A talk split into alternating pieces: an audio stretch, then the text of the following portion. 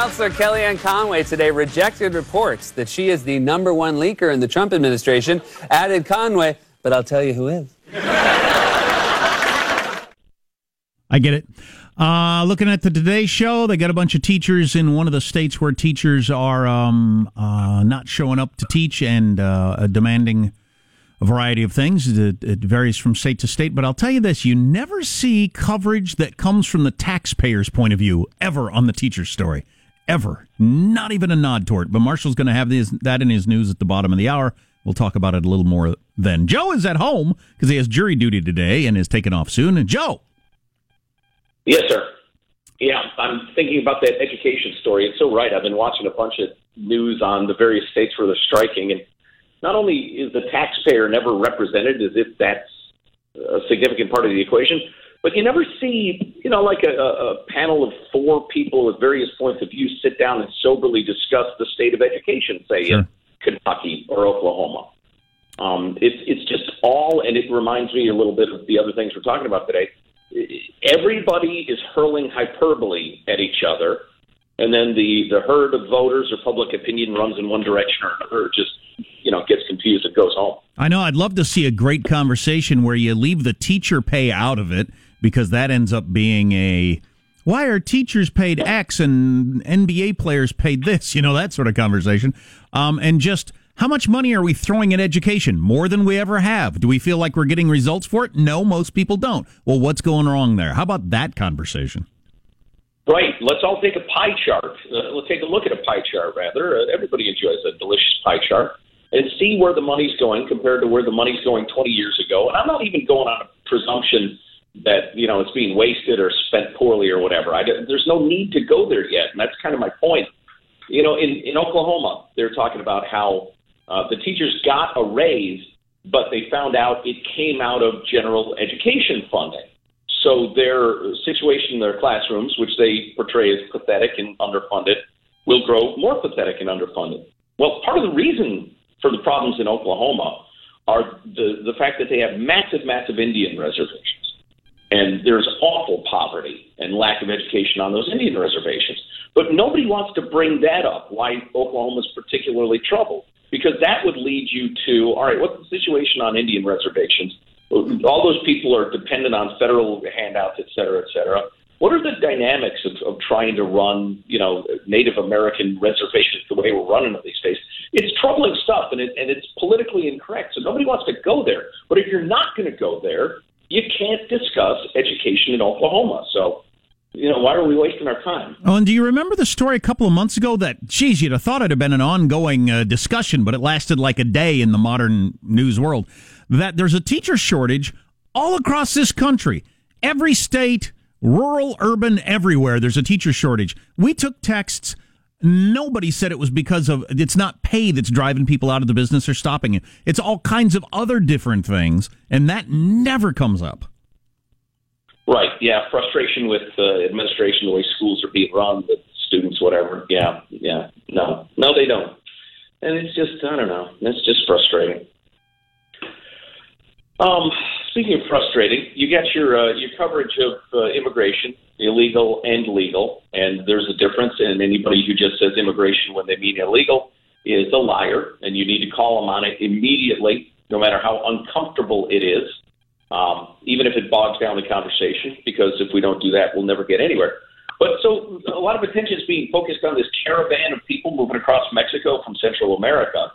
And what's interesting is, according to reporters who are traveling with them, it's about 1,200 people organized by various open borders activist type human rights activists, they call themselves. Who first dropped the C-bomb? Who first said caravan? Use that term. Is that is there something particular to a caravan, or how did we decide on that?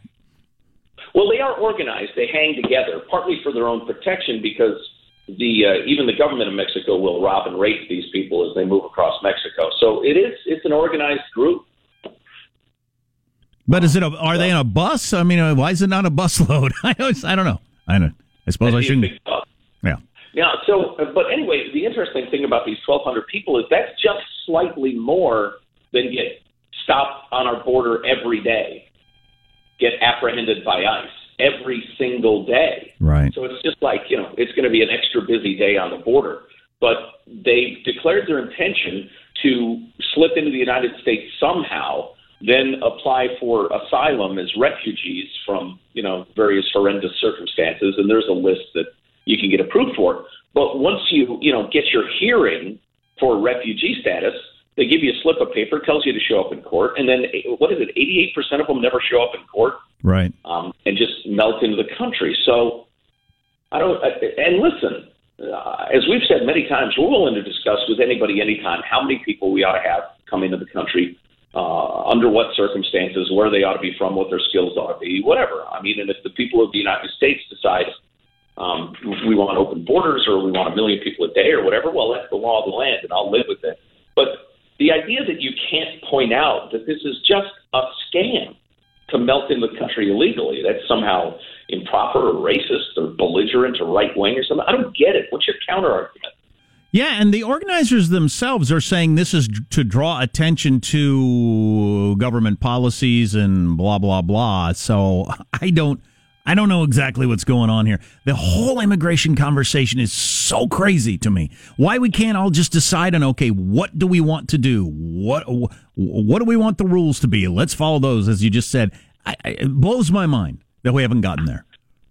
I think a significant part of it is that both parties have been complicit in the situation that we have right now. And so, you know, people on both sides are frustrated with appealing to the government or following the law. So we're not only are we post-truth these days, we're a post-law people. But the one thing the Mexican ambassador said in that interview, which I happen to see too, was that we really have to concentrate, and I'm paraphrasing now, on making these Central American countries less crappy so people have a chance at a decent life. And, you know, it's crazy that we have to do that. But if you did that, if you worked with these crappy countries, they're really, some might describe them as assholes, Jack. I wouldn't, but so if you help, you know, try to get these asshole countries on track and remove the magnets for illegal immigration into the U.S., you've got the situation substantially solved. But, you know, we don't really have the will to do that. We're going to jump into the Sinclair conversation. If you know that, I didn't, I had heard, I'm in the radio TV business, and I'm familiar with Sinclair as a company. I didn't know how big they were. I didn't know what they were. I didn't even know they were specifically TV. I didn't know any of that stuff. So the story broke, and you've probably seen or heard the audio of all the anchors reading from a script. Now, that is a horror to some people. We'll read what those anchors were saying, because that's an important part of the story, and get into what's behind it, and see if it is state-controlled Trump TV that we should all be frightened of. Stay tuned for that coming up on the Armstrong and Getty Show. Armstrong and Getty. The conscience of the nation. Yep.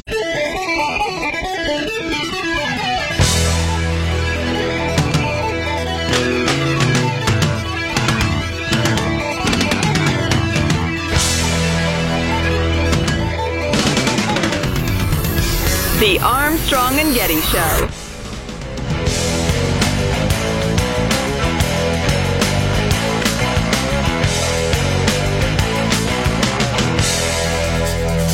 We are extremely proud of the quality, balanced journalism that CBS 4 News produces. But we are concerned about the irresponsible, one-sided news stories plaguing our country. The sharing of biased and false news has become all too common on social media. More alarming, some media outlets publish these same fake stories without checking facts first. The sharing of biased and false news has become all too common on social media. So that's a little bit of the statement made on Sinclair television stations all across the country that is getting so much attention. Welcome to the Armstrong and Getty Show, where the Getty half of the show is at his home because he refuses to come to work. No, I'm tired of you people. You're constantly putting out diseases. And he coincidentally has jury duty also. So this correct. Station, we talked about it some yesterday, and it obviously has legs. It's getting more and more attention. And some of the phrases, terms that I'm hearing thrown around: state-run media, Trump television, Soviet Union, that sort of thing. because you have this Sinclair television group that has stations all across the country having their anchors read from a script. Well, to start with, I wanted to read from the script, and it took me a lot of clicking around to come up with the script. I came up with, 15 different versions of the story, New York Times, Washington Post, NBC, CBS, these different people, where they didn't have a link to the script, which I thought was really interesting. Because when you read the script, the story is not as exciting, in my opinion. Not nearly as exciting. I'm finding this reaction to be absolutely hilariously overwrought. Be out of this whole state TV thing, please. You know, the idea that there's a company with some sympathy toward Trump and they would have their anchors read essentially a positioning statement. Maybe it's because we're in the business and we know how companies operate, but NPR was absolutely precious this morning talking about these local anchors who have really built up credibility through the years. Yeah, credibility because they're handsome and or pretty and read off a teleprompter. I mean, whoop-dee-poo. But anyway, to the text. Well, I'll just read from the text and then we'll get on with it. It starts with, "Hi, I'm A and I'm B." So I guess you'd say, "I'm Jim and I'm Jenny. Our greatest responsibility." I'm square jaw, but she's vaguely Asian. I'm square-jawed, trustworthy gentleman with a little gray in his hair. She is a mixed race of some sort. And here we are with our script. Our greatest responsibility is to serve our blank communities. We are extremely proud of the quality, balanced journalism that blank news produces. We're concerned about the troubling trend of irresponsible, one-sided news stories plaguing our country. The sharing of biased and false news has become all too common on social media. I don't know how you could disagree with any of this so far.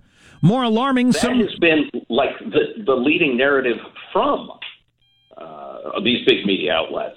So, yeah, so far so good. More alarming, some media outlets publish these same fake stories that just aren't true without checking facts first. Unfortunately, some members of the media use their platforms to push their own personal bias and agenda to control exactly what people think. This is extremely dangerous to a democracy. If I was going to quibble with any of this, that's the paragraph I'd have the most problem with. I have no knowledge or background of Sinclair stations. I've never watched a news station and known this is a Sinclair, this is not. But from what I read, and I'm probably reading this mostly in liberal news outlets, they're a conservative-leaning television group. Right. Yeah, that little sentence is a little weird, too. Push their own personal bias and agenda. Well, that's certainly true, but to control, in their quotes, exactly what people think. Where's that verbiage from? That's a little odd. At insert call letters here, it's our responsibility to pursue and report the truth. We understand truth is neither politically left nor right. Our commitment to factual reporting is the foundation of our credibility now more than ever. Can't argue with that. But we are human, and sometimes our reporting might fall short. If you believe our coverage is unfair, please reach out to us by going to our website and clicking on Content Concerns. We value your comments. We will respond back to you. You definitely can't argue with that. I would like to hear the New York Times regularly say, if you believe our coverage is unfair, please reach out to us, et cetera, et cetera. We will respond to you. Ha, ha, ha. That's a hilarious notion. We work very hard to seek the truth and strive to be fair, balanced, and factual. We consider it our honor, our privilege to responsibly deliver the news every day. Thank you for watching, and we appreciate your feedback. The portrayal of this as everybody being forced to read in lockstep a pro-Trump statement, that's the part that confuses me. I don't understand what the pro-Trump stuff is in there. Well, the way it was explained to me by various liberal thinkers and talking heads is there are dog whistle phrases in there that are designed to appeal to Trump fans at his behest. Media bias, that's a dog whistle phrase for Trump fans. Fake stories, that's fake news. Again, that's communicating directly to Trump voters. But they don't get to the part where there's any problem with what was said.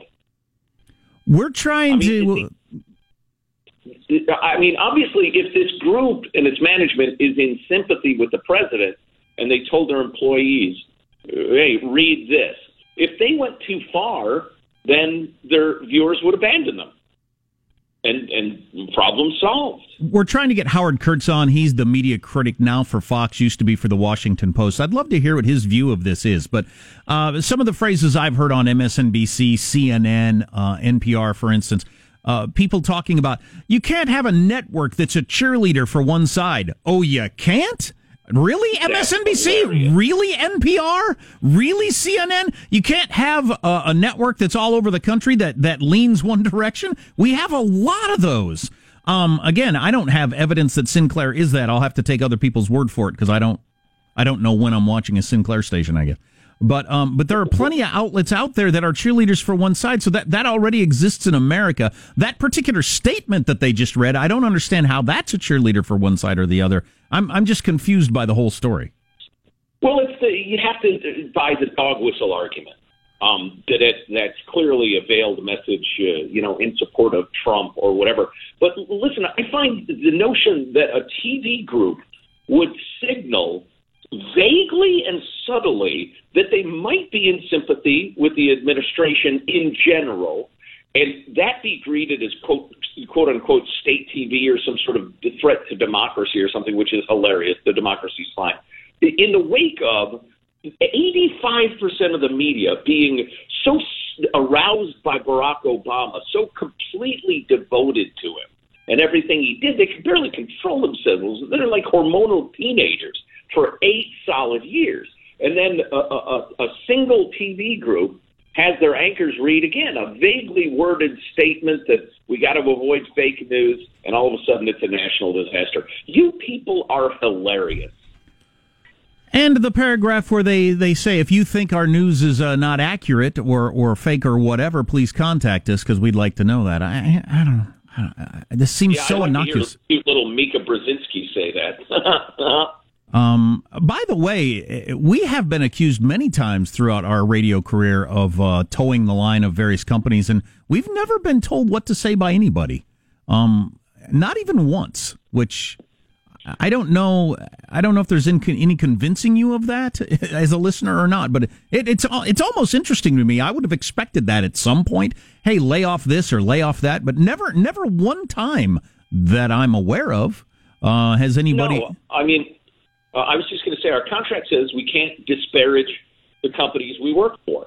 We can't go on the air and disparage them. I was going to give some examples. That'd probably be online. Because, oh, boy, there'd be some disparaging. But that's it. That's the only control anybody's ever sought or, asked for from us. And again, these cute little news readers standing up as some sort of centurions of truth. It's hilarious.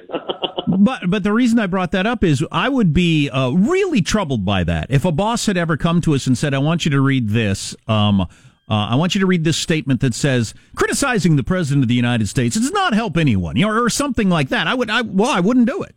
I'd really be bothered about it. But if they came to us and wanted us to read that particular statement, the one I just read, I don't think I would have any problem with it.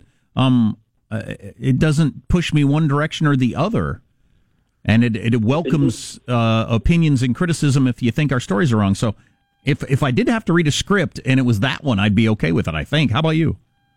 And speaking of which, our email is mailbag@armstrongandgetty.com. We'll take your opinion any time of day. No, I would not have any problem with this whatsoever. And just keep in mind, all those people talking about state media and what a terror this is, they're trying desperately to scare you to stay tuned. Everything is always, your hair has to be on fire. Everything's a crisis. I do want to hear the counter opinion to that. Our text line is 415-295-KFTC, 415-295-KFTC. We'll get into that more coming up later. What's in your news, Marshall? Showdown, teacher walkouts over pay and retirement benefits, growing and spreading, and the very common habit you really need to stop now. Yeah, I'm picking my nose. I just, since I was 5, I just can't stop. Marshall's News on the Armstrong and Getty Show next.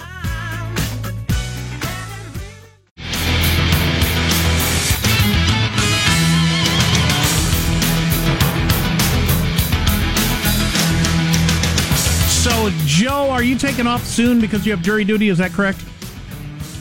Or is he already taken off? Joe's already left us. He will be missed.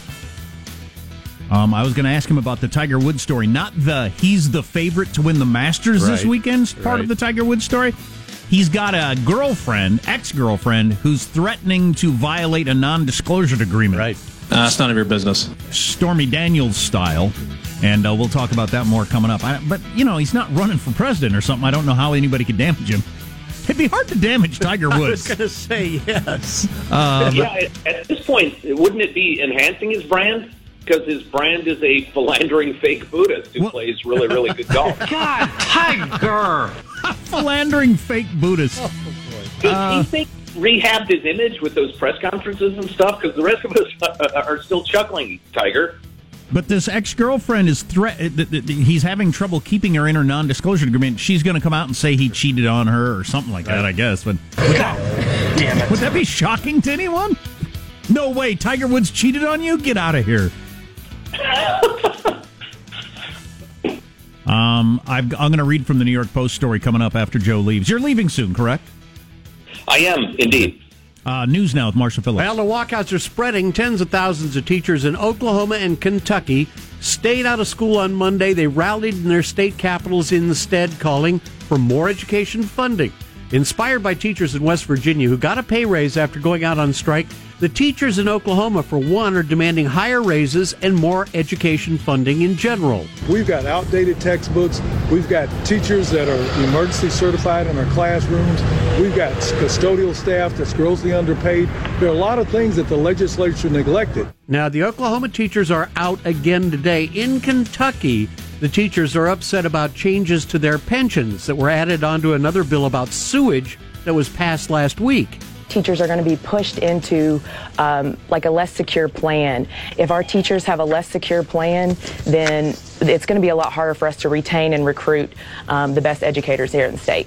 Now, under that new revised plan, it would phase out defined benefit pensions for teachers and replace them with hybrid retirement plans that would combine features of a traditional pension with the features of the 401k accounts that are pretty commonly used in the private sector. Well, there's a couple of aspects of this. First of all, our public employees' pension system all across America is we're giving people too much. You just can't afford it. It's unsustainable. So that's going to change whether you like it or not. But that on the school thing, and I don't know about that particular district, but I know in general nationwide, we're spending more money on schools than we ever have.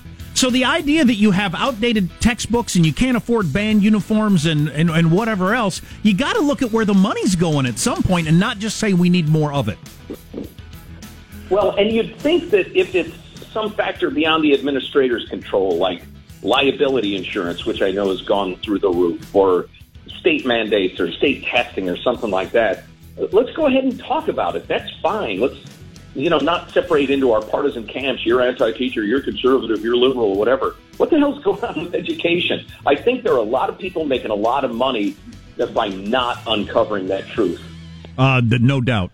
And word this morning is the next state to join the protest movement could indeed be Arizona, where thousands of teachers gathered in Phoenix last week demanding a 20% pay raise and more funding for their schools. The movement is growing rather rapidly. Maybe that's good. Maybe a whole bunch of states get together and it finally becomes a national conversation and we say, why are we spending more money than we ever have, but my kids don't have, my teacher has to buy crayons and the kids don't have band uniforms like I had when I was a kid when we spent less money on schools. So what changed? Somebody tell me. The EPA wants to revoke California's ability to impose stricter standards for vehicle emissions. The EPA Administrator Scott Pruitt saying the Trump administration is going to abandon the federal goal of having vehicles average 55 miles a gallon by 2025. Average 55? Yeah. 55 miles an hour a gallon by 2025. Wow, that's a hell of a goal. Now, I did hear some... I get 15 in most of the vehicles I drive. I did hear some analysts... My wife gets 12 in her truck. 12. I did hear some analysts claiming that there are already cars being sold that will get 55 miles an hour, cars and trucks. So they say downhill in neutral with a tailwind. Yes. Anyway, the move's a direct confrontation to California and about a dozen other states that have the full authority under federal law to continue following the Obama-era target. All right, my friends, file this one under habits you need to break. Stop rubbing your eyes. It makes you look old and tired and worse. I thought you were going to say it gives you colds and stuff, which that is true. It makes you look old and tired. Yep. What if one is old and tired? Yeah, I'm old and tired. What should I do? Doctors are saying we rub our eyes because it'll cause tear production, which moisturizes your eyes and will initiate a slowing the heart rate, leads to a feeling of stress reduction. But rubbing your eyes lowers your heart rate. Yes. Stress reduction. That's interesting. Yep. And rubbing too often, though, can damage your eyes and the surrounding skin around them. If you rub too high, too hard, you're gouging your eyes out. Next time your partner is a little stressed out, just go over and start rubbing their eyes a little bit. Here's a tip for you, Homo sapiens, if you haven't figured it out. If you're pushing so hard that it hurts, stop. Now, they're saying if you rub your eyes a lot, it'll change the shape of your cornea, which can decrease your vision. Your eyes are looking a little oblong Jim. Well, I push on them really hard. This is science. Men's Health Magazine did a big write-up on this. You know, it occurs to me, Marshall, why blood has been flowing out of my mouth after I brush my teeth. I'm probably brushing too hard. So if it becomes intensely painful, that's too hard. But it makes you look old and tired. Okay. Gotcha. One last note. The plot thickens. The latest development in the Stormy Daniels President Trump saga comes from a rather unlikely corner. That would be Seth Rogen. Rogen appeared in the Ellen DeGeneres show on Monday claiming, "I've known Stormy Daniels a long time, and I'll be honest, she may have mentioned some of this stuff around 10 years ago at the time. When you asked a porn star who they've been sleeping with and the answer was Donald Trump, it was like the least surprising thing that she could have said." Right. Oh, shut up! So why has Seth Rogen known Stormy Daniels for quite some time? She was in a couple of his movies, Knocked Up and The 40-Year-Old Virgin. Yeah, she's done some legitimate acting as well as being a actress. Who was she in Knocked Up, for instance? Well, she played a stripper and a porn star, so it wasn't a huge reach. Gotcha. Anyway, she wasn't dressed up in a nun habit, really expanding her range. Right. There you go. That's your news. I'm Marshall Phillips, the Armstrong and Getty Show, the conscience of the nation. So we should bid Joe a fond farewell. Any final thoughts for today, Joe? Not really, Jack. I just recommend you keep seeking the truth, bringing perspective, being the brave little man you are, and serving the listening audience. I know you're off to jury duty. Do not rub your eyes. It makes you look old. Right. Yeah, too late. Yeah. I got more on that Tiger Woods thing, his own Stormy Daniels problem or something. I don't quite understand what's going on there. Joe says he's not actually the favorite to win the Masters. He just is on the betting lines. He's the fan favorite, Jack. The fan favorite. Indeed. God, the network's got to be rooting for that. Yes, the excitement is mounting. I won't watch, as a non-golf fan, I won't watch a second of the golf tournament. Is it this weekend? Without Tiger Woods, with him, I might log hours. And that's true for millions of people. A bunch of stuff on the way on the Armstrong. Yeah, Joe, another comment from Joe. Because you're a racist against all the white golfers. That's exactly right. You're listening to the Armstrong and Getty Show. Armstrong and Getty. The conscience of the nation.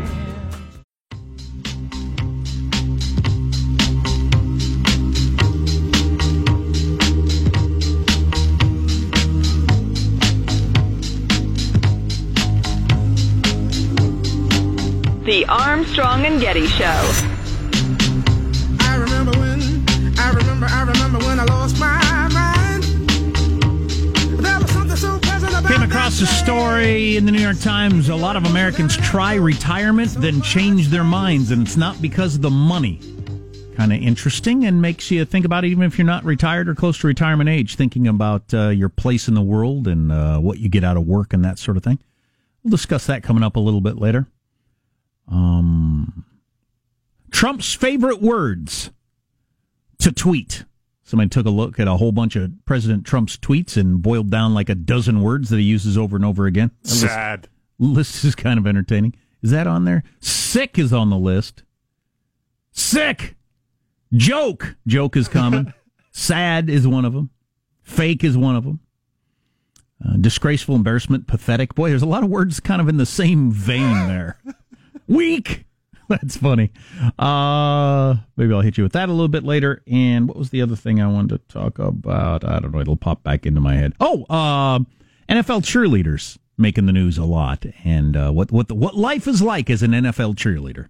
It's coming to light, and you're either horrified by it or you think, well, that's kind of what the job is like when you're out there being a hottie, shaking your ass for money. Text line is 415-295-KFTC. There's not a single study that shows that more money equals a better education, not one. I don't know that that's true, but I'll bet it's pretty close to right. God dang it. And through this whole education teacher strike conversation, I wish we could get down to it's not that we're spending half as much money as we used to on education or anything like that. It's the exact opposite. We spend as much or more than we've ever spent before. We're just not liking the results as much.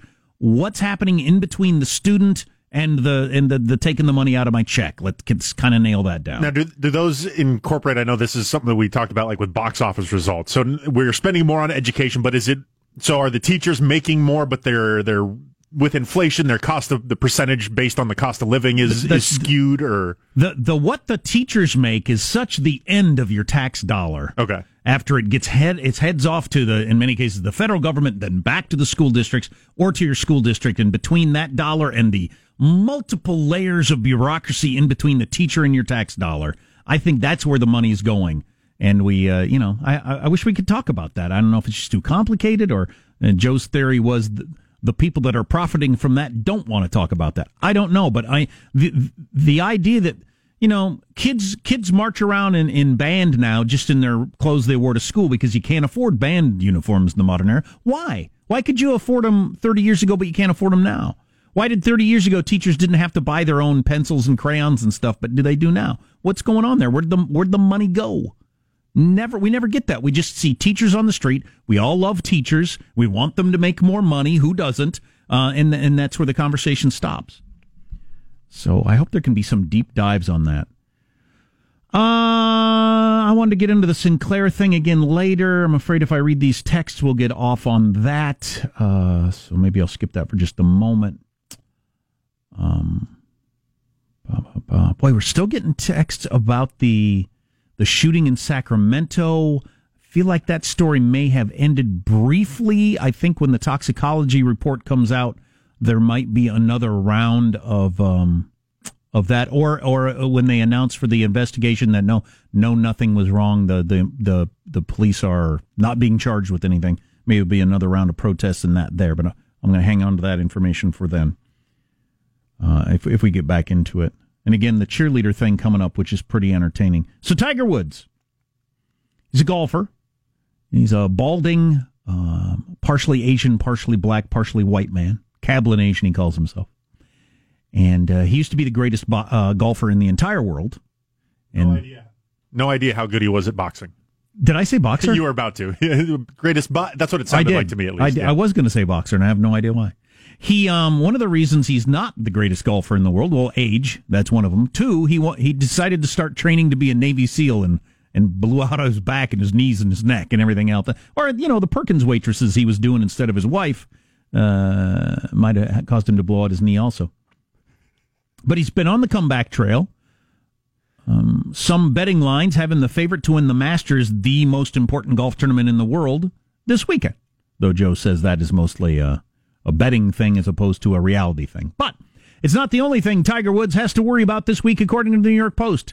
Kristen Smith, who has dated golf's emerging comeback star, Tiger Woods 42, is in arbitration with Woods currently over a non-disclosure agreement. Sounds a little like Stormy Daniels. Smith is said to have ended the romance after suspecting Tiger Woods has been unfaithful. Boy, wait a second. I should have sat down before let me get my chair. I should have sat down before I read that. Tiger Woods cheated on his girlfriend. Ooh, boy, nobody's a hero anymore. The golfer who sought treatment for sex addiction in 2010, let me pause for an aside here. There have been a number of recent articles pointing out there's no such thing, at least according to the medical community, as sex addiction or sex rehab. No, but you don't get, like, I really want to have sex, though. Like, I really want to. There may be something called sex addiction, but they haven't really nailed that down in a medical sense yet. And there's certainly nothing called sex addiction rehab. That doesn't exist. That's a made up thing. But a number of people have gone off to sex addiction rehabs, like Harvey Weinstein, Tiger Woods, Anthony Weiner, and others. He allegedly offered his former lady love money to sign a non-disclosure agreement in hopes of avoiding another public scandal. According to the gossip site TMZ, the stylist, Smith, she's a hairstylist. She could have been styling his hair. Accepted the non-disclosure agreement, but is now hoping to break it, claiming it cannot be enforced. There's the Stormy Daniels tie-in. You accepted money at some point and signed an agreement, and now you're wanting to break it. I'm just thinking because you feel like you can make more money breaking it than he paid you. If you'll remember, Tiger Woods' first marriage to a model crumbled in catastrophic fashion as a result of his infidelity in late 2009, God, Tiger! Which included her beating him on the head with a golf club on Thanksgiving Day.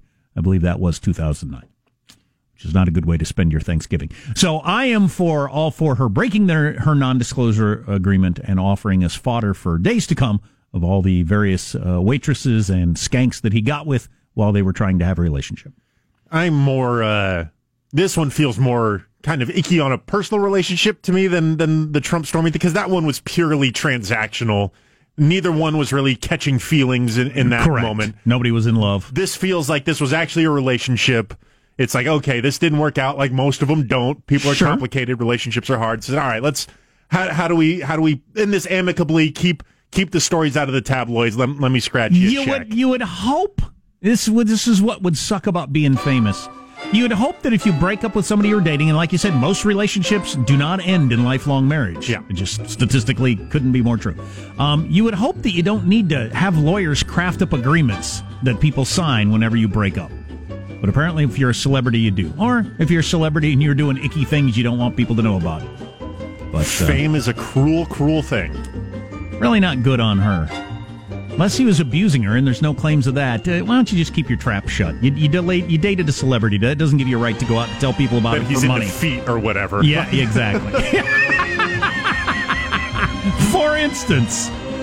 Some more on the Sinclair TV group coming up on the Armstrong and Getty Show.